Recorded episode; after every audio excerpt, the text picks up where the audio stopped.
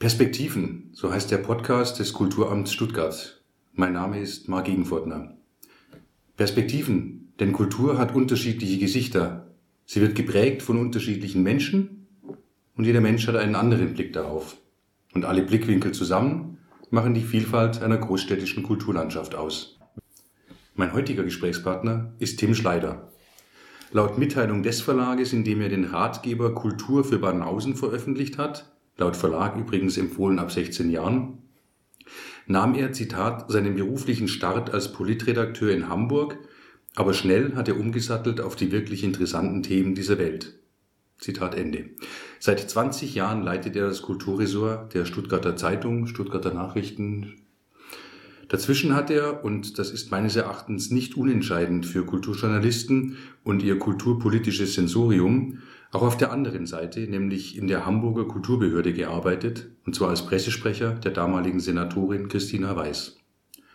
Tim Schleider studierte Geschichte, Kunstgeschichte und Philosophie in Berlin, Göttingen und Hamburg. Ich möchte von ihm gerne wissen, was Kultur für ihn persönlich bedeutet, wie er sie insbesondere in Stuttgart erfährt und wo die Herausforderungen liegen könnten, insbesondere in Bezug auf die mediale Vermittlung von Kultur auf allen Seiten. Herr Schleider, schönen guten Tag. Hallo, guten Tag. Zunächst also die grundlegende Frage, was ist denn für Sie persönlich Kultur? Ja, das ist ja echt auch gleich so eine Hammerfrage. Zum Glück fragen Sie mich ja, was für mich persönlich Kultur ist. Also ich muss das jetzt nicht beantworten im Sinne irgendeines Universitätsseminares, sondern ich kann jetzt überlegen, was es für mich persönlich ist. Sie können alles. Ich kann es aber nicht, oder ich will es eigentlich gar nicht. Ich fand es immer langweilig, allgemein darüber nachzudenken oder zu sprechen, was denn Kultur ist, weil ich immer den Eindruck hatte, das führt nicht wirklich weiter. Und es macht auch vor allen Dingen keinen Spaß. Und ich habe aus meiner Biografie, muss ich ganz ehrlich gestehen, ich habe immer mit Kultur angenehme Empfindungen, in der Regel sogar Spaßempfindungen oder zumindest Freudeempfindungen. Und das widerspricht eben dann doch all diesen theoretischen Erwägungen, die man eventuell über den Kulturbegriff im Allgemeinen macht. Es macht halt normalerweise keinen Spaß. Es macht mir Spaß, irgendwo hinzugehen. Es macht mir Freude. Also Spaß ist jetzt so ein Ausdruck, der vielleicht falsch ankommt. Ich meine es im Sinne von, es macht mir Freude, irgendwo hinzugehen, wo Menschen zusammenkommen aus einem bestimmten Grund, weil etwas aufgeführt wird, weil etwas gezeigt wird, weil etwas diskutiert wird, weil etwas zu hören oder zu erleben ist und ich dieses Gemeinschaftserlebnis dann teilen kann. Das ist für mich dann in dem Moment Kultur, also mindestens so stark das, was ich erlebe, als Kunstwerk vielleicht, aber eben auch die Gemeinschaft, die ich empfinde, mit anderen Menschen zusammen das zu erleben. Es kann aber natürlich auch sein, dass man ganz allein zu Hause sitzt, nur mit sich, konzentriert auf sich selbst und was weiß ich, indem man ein Buch liest oder einen Film sieht im Fernsehen. Das ist natürlich auch ein Kulturerlebnis oder das macht mir dann auch Freude. Aber es ist immer mit positiven Empfindungen verbunden, selbst wenn das Thema, um das es geht, vielleicht sehr ernst ist oder sehr bedrängend oder bedrückend auch ist. Aber allein die Tatsache, dass ich merke, da erreicht mich etwas, eine Geschichte erreicht mich oder ein Thema erreicht mich oder eine künstlerische Äußerung erreicht mich. Selbst wenn sie sehr ernst oder sehr bedrückend ist vielleicht, weil das Thema eben bedrückend ist.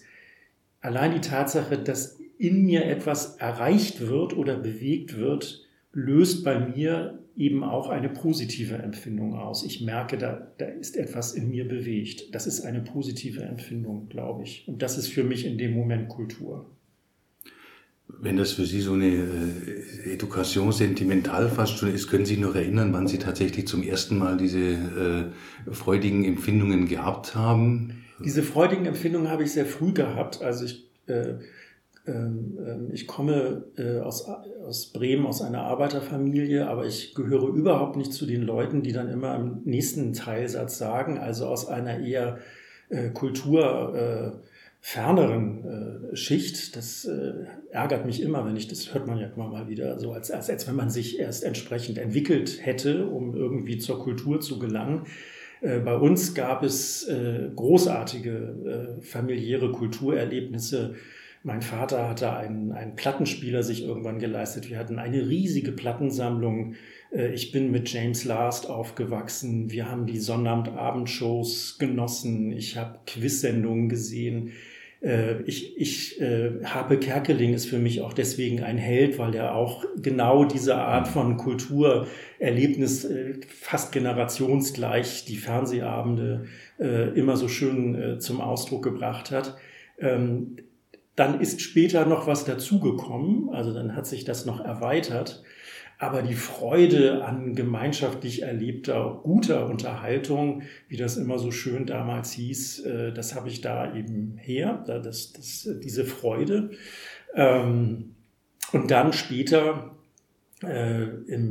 sozusagen, da bin ich sehr zu Dank verpflichtet, einem Pfarrer und der Zeit, als ich Konfirmand war in der evangelischen Kirche in Bremen, ein sehr kulturbeflissener Pfarrer, der uns nicht nur Luthers Katechismus und die 10 Gebote beibringen wollte, was in den 70er Jahren sowieso ein bisschen schwierig war angesichts der damaligen Verhältnisse. Der hatte vor allen Dingen eben so den Antrieb, der will uns mitnehmen ins Theater, in die Konzertsäle, da tatsächlich eben auch eher der klassischen Musik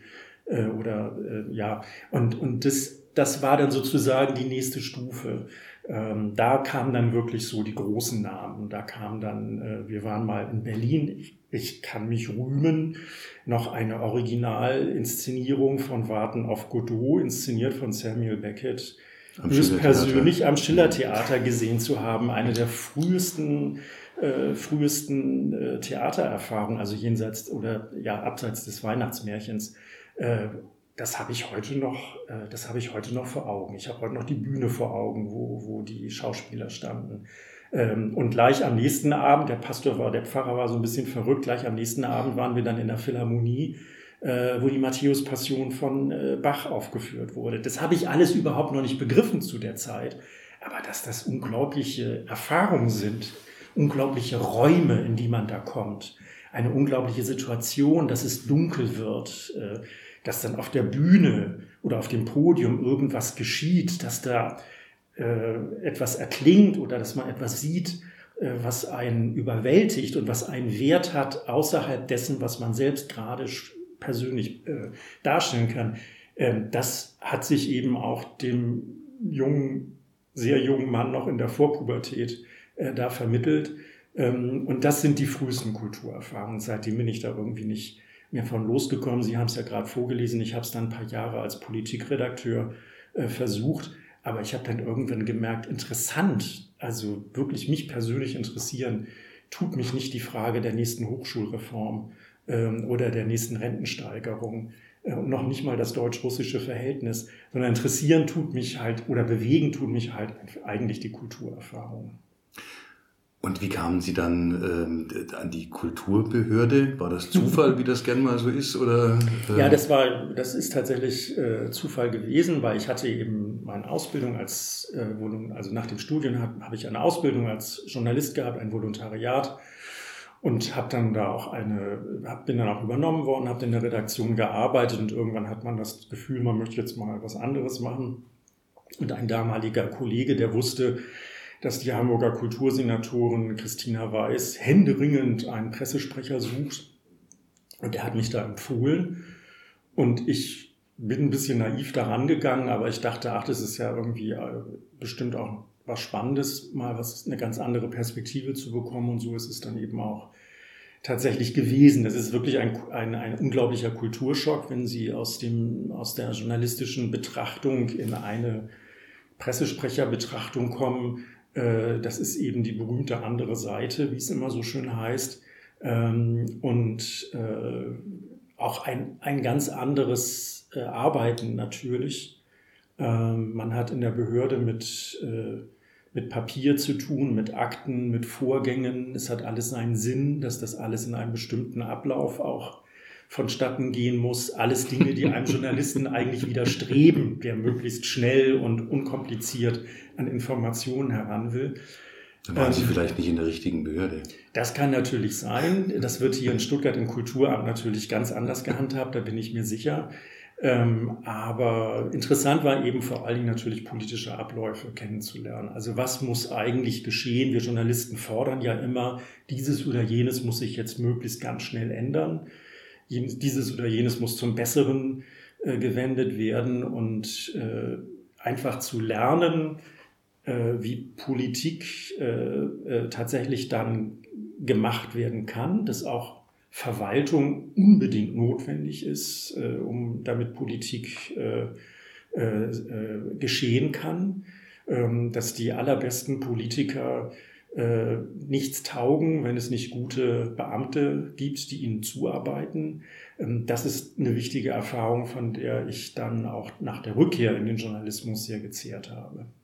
Dann ist Lernen vielleicht auch eine gute Brücke zu meiner nächsten Frage und ich muss nicht den Kulturschock als Brücke nehmen. Was haben Sie denn gelernt, wenn ich das so fragen darf, nachdem Sie nach Stuttgart kamen, aus Hamburg?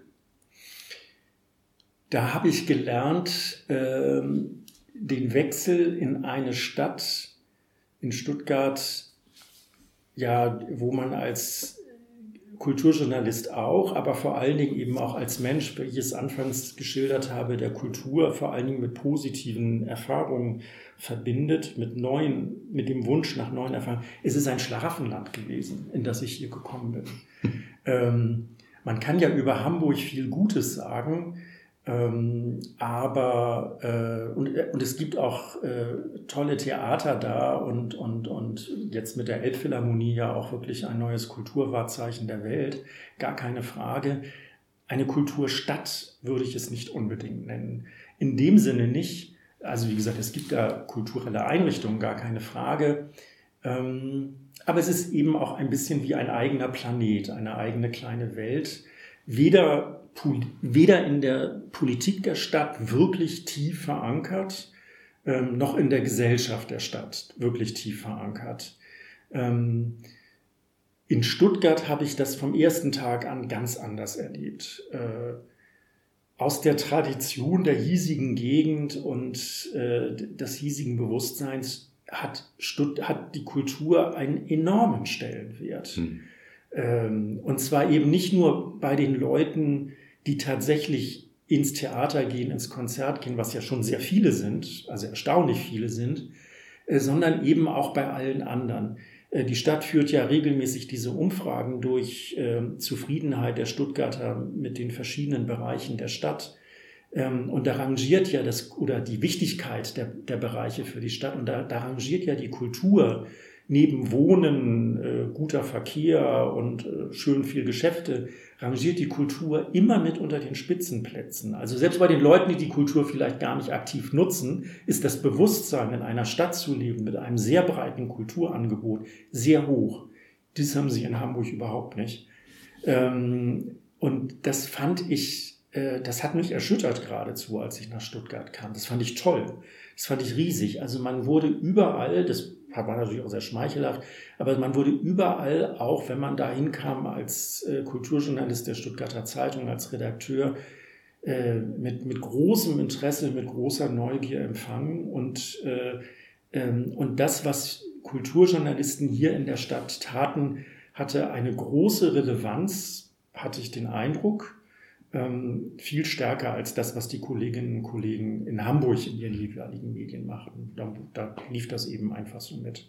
Und deswegen war das es war wie ein Rausch in den ersten Wochen und Monaten. Jetzt sind aus den ersten Wochen und Monaten ja 20 Jahre geworden. Hat sich denn aus Ihrer Sicht was geändert an diesem Kulturstadtstatus? Stuttgart ist ja nachweislich Kulturhauptstadt, wenn man gewissen Umfragen glaubt, was auch immer das genau heißt. Ich glaube, es bedeutet auf alle Fälle, dass Angebot und Nachfrage gleichermaßen hoch sind, ja, was man offensichtlich und nachvollziehbarerweise eben nicht von vielen Städten behaupten kann. Aber hat sich denn den Rausch, den spüre ich noch in Ihrer Beschreibung, auch nach 20 Jahren, aber hat sich denn irgendwas verändert, auch vielleicht aus Sicht eines Kulturjournalisten?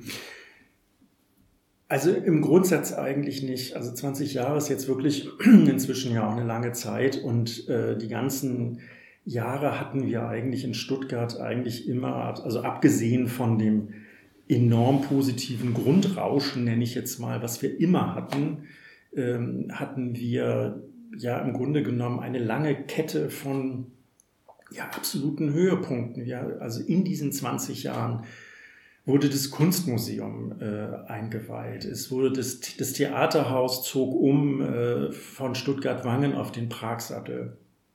Das Tagblatturm Theaterzentrum wurde eingeweiht. Die Stadtbibliothek zog tatsächlich um. Wir kennen ja alle diese, es ging, also man hatte gerade sozusagen realisiert, das eine ist jetzt da und dann hatte man schon das nächste Projekt vor Augen. Das war alles manchmal auch mit heftigen Debatten verbunden. Was ja gut ist. Was ja gut ist und was ja überall so ist. Aber ganz offen gestanden, ich müsste jetzt wirklich lange überlegen, in welcher anderen deutschen Stadt einer gewissen Größenordnung hat es über diese 20 Jahre jetzt eine solche Perlenkette an neue Öffnungen oder Aufwertungen welcher Art auch immer gegeben. Wir bis hin eben in jüngerer Zeit jetzt die Eröffnung des Stadtpalais, die Renovierung der Wagenhalde und jetzt das allerletzte ist die John-Cranko-Schule. Ich meine, das ist sensationell. Ich muss als Kulturamtsleiter noch das Stadtarchiv, das auch vor bald 10 Jahren eben auch in diesen wunderbaren Neubau gezogen ist, erwähnen, nicht nur, weil es das Gedächtnis der Stadt ist, sondern... Wahrscheinlich haben wir auch selbst jetzt noch irgendwas vergessen und irgendjemand, der das hört, ärgert sich jetzt ganz furchtbar, warum wir das jetzt nicht genannt haben.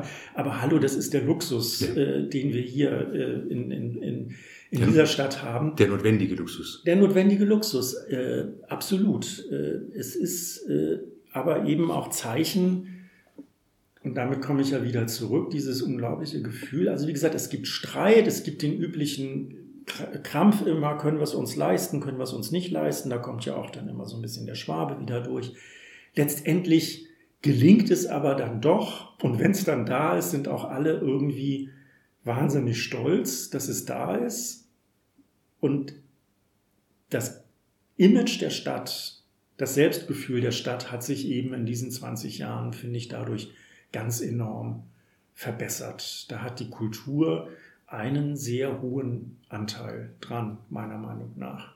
Und wie gesagt, das finde ich das Faszinierende, sowohl bei den Leuten, die es tatsächlich nutzen, als auch bei den Leuten, die es vielleicht nicht nutzen, aber die einfach das Gefühl haben, ich lebe gerne in einer Stadt, die ein so tolles Kulturangebot hat. Das macht mich irgendwie auch stolz. So. Und das finde ich das Tolle. Deswegen ist diese Umfrage ja so wichtig. Ich bin ein großer Verfechter dieser Kulturhauptstadt-Bilanz, die ja übrigens von einem Hamburger Institut gemacht wird, dem Hamburger Weltwirtschaftsinstitut. Deswegen können wir es, glaube ich, wirklich einfach mal glauben, was die da rausgefunden haben.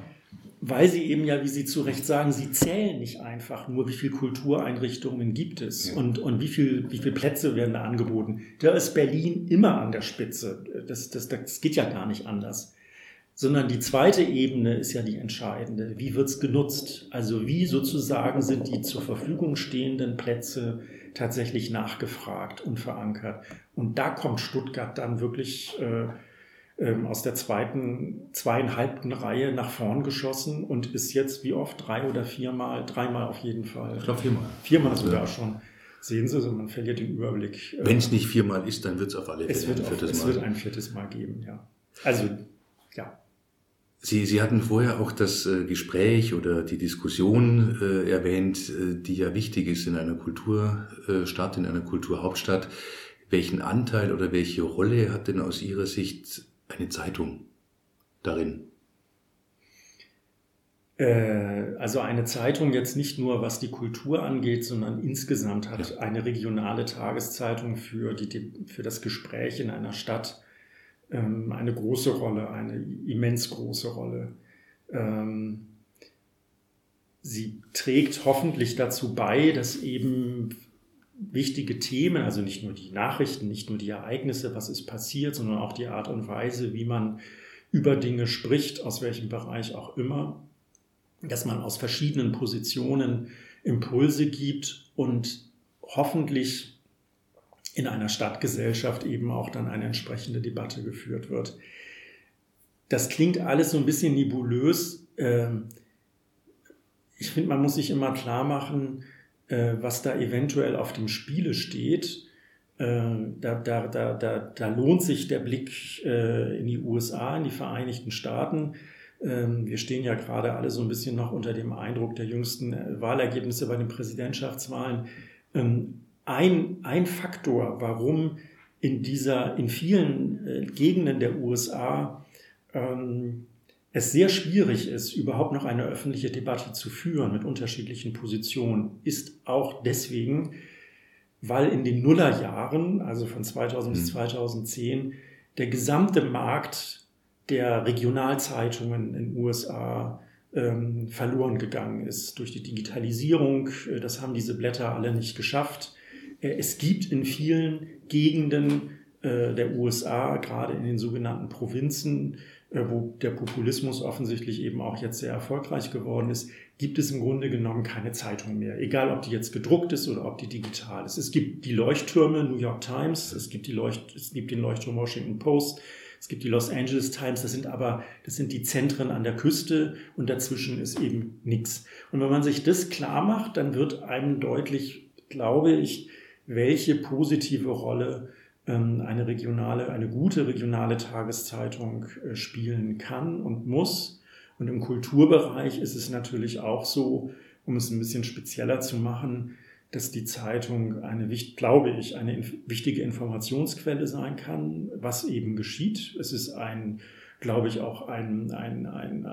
Faktor, wo sich die Kulturschaffenden eben wiederfinden können, wenn über ihre Arbeit berichtet wird, worüber sie sich dann auch häufig ja auch sehr ärgern, weil ihre Arbeit wieder völlig missverstanden wurde von den Kritikern. Das gehört ja auch ein bisschen mit zum Spiel. Aber in erster Linie sind wir natürlich für das Publikum, für unsere Leserschaft da. Und da wissen wir, dass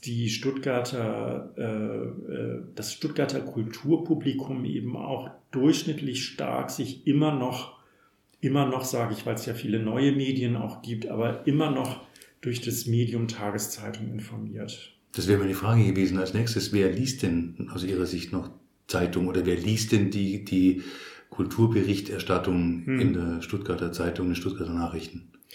Also wir haben jetzt natürlich da auch, also man muss ja inzwischen sagen, man muss es trennen und teilen. Vor 20 Jahren gab es im Grunde genommen nur in Anführungsstrichen die gedruckte Zeitung, als ich hierher kam, so wie überall in den deutschen Städten. Inzwischen haben wir es ja mit unterschiedlichen Verbreitungswegen zu tun. Es gibt auch eine digitale Zeitung und das ist eben offensichtlich nach allem, was wir wissen, einfach sehr stark getrennt.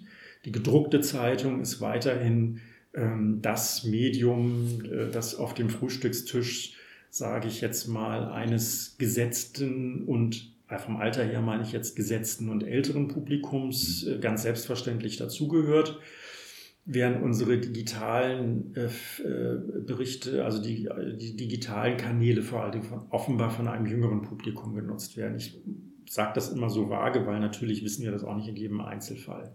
Kulturberichte werden in der gedruckten Zeitung offensichtlich noch stärker wahrgenommen, registriert und auch auf das eigene Verhalten umgesetzt.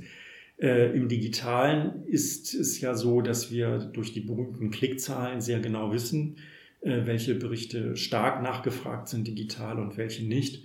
Da sind wir ausbaufähig. Aber es liegt natürlich auch daran, dass ein jüngeres Publikum sich auf sehr vielen unterschiedlichen Kanälen informiert. Da ist jetzt stuttgarterzeitung.de oder stuttgarternachrichten.de nur noch ein Kanal unter vielen. Da hat man auch seine Facebook-Blase, seine Twitter-Blase oder was auch immer, seine Instagram-Blase. Und entsprechend vielfältig müssen ja auch alle Kultureinrichtungen inzwischen ihre Öffentlichkeitsarbeit gestalten. Ist Zeitung dann auch eine Blase mittlerweile? Nein. Ich finde, das ist sie nicht. Zeitung ist das Gegenteil von Blase. Weil?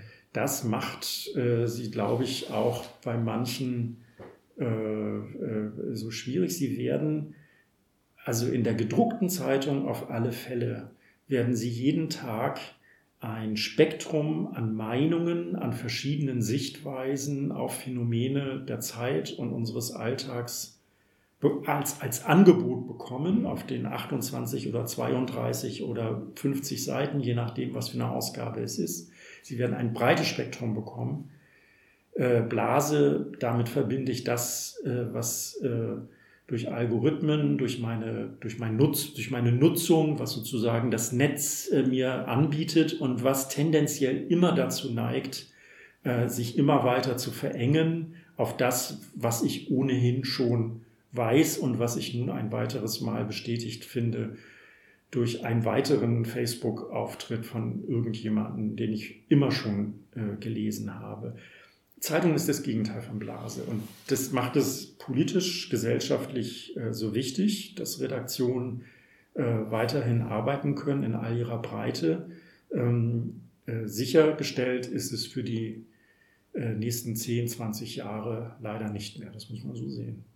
Würden Sie denn sagen, dass sich die Kulturberichterstattung, um bei dem Bereich zu bleiben, in all den Jahren verändert hat?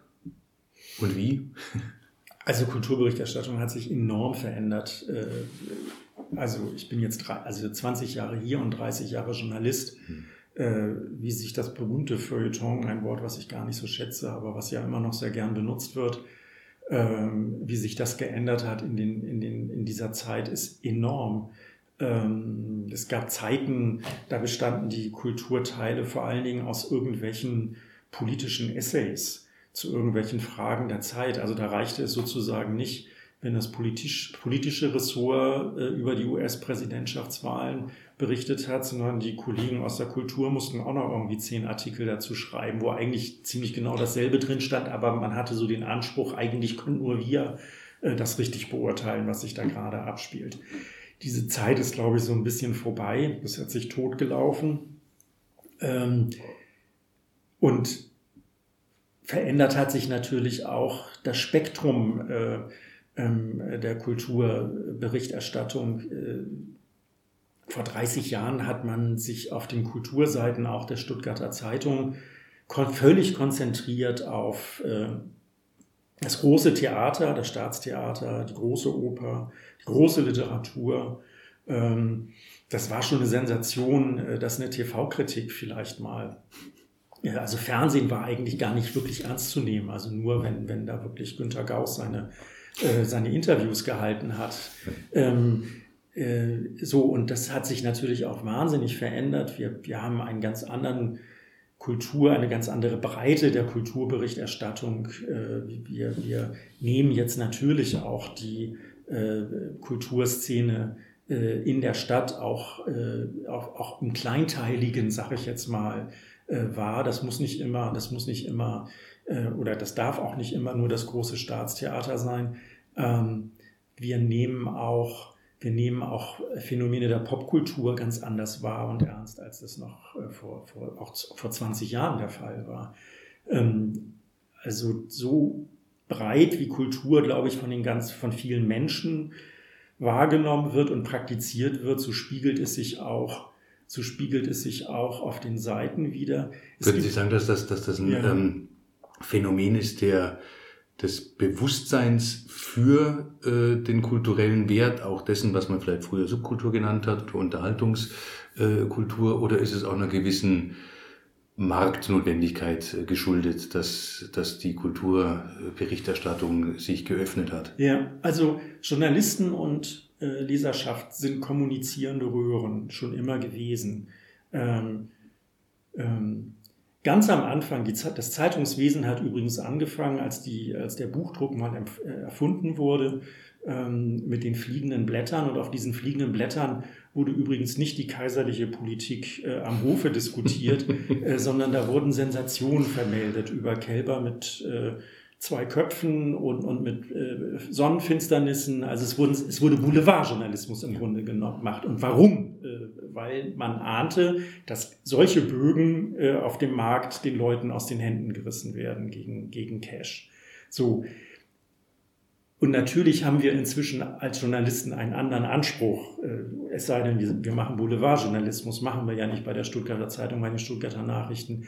Aber trotzdem bleiben natürlich Journalisten und Leser kommunizierende Röhren. Und wenn ich als Kulturjournalist weiß, dass sich ein Publikum, das sich für Kulturthemen interessiert, eben auch interessiert für Phänomene der Popkultur oder für neue Trends auf dem Popmusikbereich oder eben in jüngerer Zeit für die nun wirklich ja unglaubliche Entwicklung bei den Streamingdiensten, wo nun einfach wirklich inzwischen die besseren Filme laufen leider zu meinem Leidwesen als im Kino. Dann wären wir ja schön dumm, ja, da können wir länger drüber diskutieren, aber dann sprengen wir die Zeit. Dann wären wir ja schön dumm, wenn wir es nicht anbieten würden. Und das machen wir. Und das machen wir aber eben auf dem gleichen, hoffentlich auf dem gleichen Niveau und auf dem gleichen Level, wie wir das mit den traditionellen Themen, sage ich jetzt mal, der großen Opernpremiere gewohnt sind, schon seit vielen Jahren zu tun. Der Kern aber ist für uns als Regionalzeitung, der Kern ist das, was hier passiert, das, was die Kulturschaffenden hier in Stuttgart machen, beziehungsweise in der Region. Wir leben ja, auch das übrigens ein schöner Unterschied zu Hamburg. Wenn Sie mit der S-Bahn aus Hamburg rauskommen, kommt nur noch das platte Land und sonst nichts mehr. Und auch das gehörte zu meinem Stuttgart-Rausch dazu, diese Erfahrung zu machen. Man kommt aus der Stadt raus und dann heißt die andere Stadt heißt jetzt anders. Aber ob nun Ludwigsburg oder Esslingen oder Göppingen oder Kirchheim oder Tübingen oder was auch immer, alle, und Reutlingen natürlich auch, alle haben sie ihre Ambitionen, auch kulturell etwas Eigenständiges und etwas Gutes zu leisten. Dadurch kommt eine Vielfalt zustande, wie ich glaube, es auch sehr einmalig ist in Deutschland. Und das ist der Kern von Kulturberichterstattung für uns immer hoffentlich gewesen, das abzubilden und das zu begleiten, was hier gemacht wird. Denn offen gestanden, was in Paris und was in New York oder was auch in Berlin geschieht, das ist wichtig wahrzunehmen, auch als Korrektiv. Aber es ist, wenn es um die Frage geht, was machen wir heute Abend, was könnte man mal unternehmen, es ist offensichtlich wichtiger, was gerade in dem Theater der Altstadt oder im Jess oder im Fitz oder im alten Schauspielhaus geboten wird. Dann sind Sie also optimistisch, was die Zukunft des Mediums, egal ob analog oder digital betrifft? Oder ich bin völlig optimistisch, dass es Journalismus geben wird. Die Organisationsform, wie Journalismus praktiziert werden kann, da versuche ich mir Freude und Optimismus zu bewahren, aber da bin ich dann eher unsicher und skeptisch. Journalismus muss ja finanziert werden.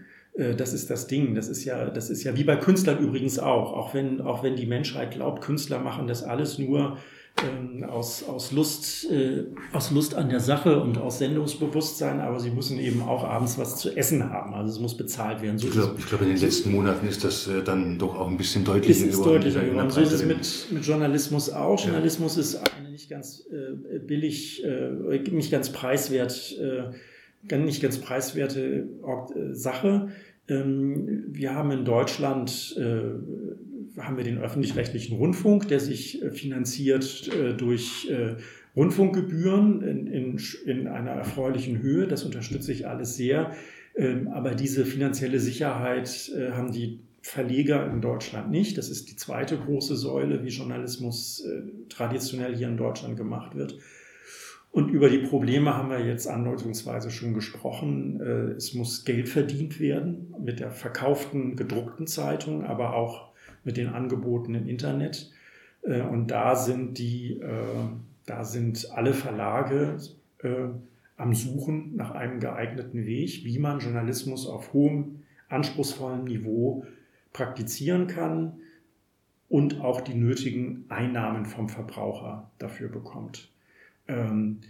Interessanterweise also all den Dreck und all den Müll, mit dem wir uns leider befassen müssen auf den verschiedenen Netzforen, all die Verschwörungstheorien, all die Gerüchte, die kolportiert werden, die gibt es ja interessanterweise alle für umsonst. Also da muss ich ja nur sozusagen ein entsprechendes Schlagwort bei Google eingeben und schon kann ich mich den Abend mit all dem Angebot beschäftigen.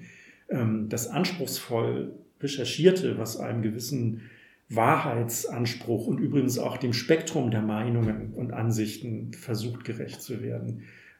Das gibt es eben nicht umsonst. Das war mal eine These der Netzgemeinde in den Nullerjahren, dass sozusagen das Internet dafür sorgen wird, dass all die produktiven Energien also all der die Schwarmintelligenz und der Schwarmgeist dazu führen würde, dass verlässliche Informationen im Netz für alle verfügbar und umsonst zu bekommen sind. Die reale Erfahrung, die wir mit dem Netz jetzt inzwischen gemacht haben, spricht leider dagegen. Es ist nicht so gekommen, ganz im Gegenteil. Wir müssen eher Sorge haben über bestimmte Informationen, die übers Netz vermittelt werden. Und wie wir das hinkriegen, also diesen Wahrheitsanspruch nicht aufzugeben, den wir ja einfach haben müssen im Journalismus und trotzdem von den Nutzern, sagt man dann ja nicht mehr Leser, sondern von den Nutzern auch etwas dafür zu bekommen. Das ist die Frage, die Verlage bewegen muss. Die muss mich nicht persönlich als Journalisten bewegen, weil das ist etwas, was andere entscheiden müssen. Aber das wird sich, glaube ich, im jetzt gerade angebrochenen Jahrzehnt der 20er Jahre wird sich das in irgendeiner Art und Weise entscheiden. Und ich hoffe, es entscheidet sich gut. Dieses Plädoyer für die deutliche Werthaftigkeit von Qualitätsjournalismus und letztlich darf ich es vielleicht auch mit integrieren, Qualitätskultur, schließt dann vielleicht unser Gespräch auch ab, der Vorhang zu und manche Fragen doch noch offen, aber Herr Schleider, ich danke Ihnen ganz herzlich für das Gespräch. Ja, sehr gern. Hat mir Spaß gemacht. Danke.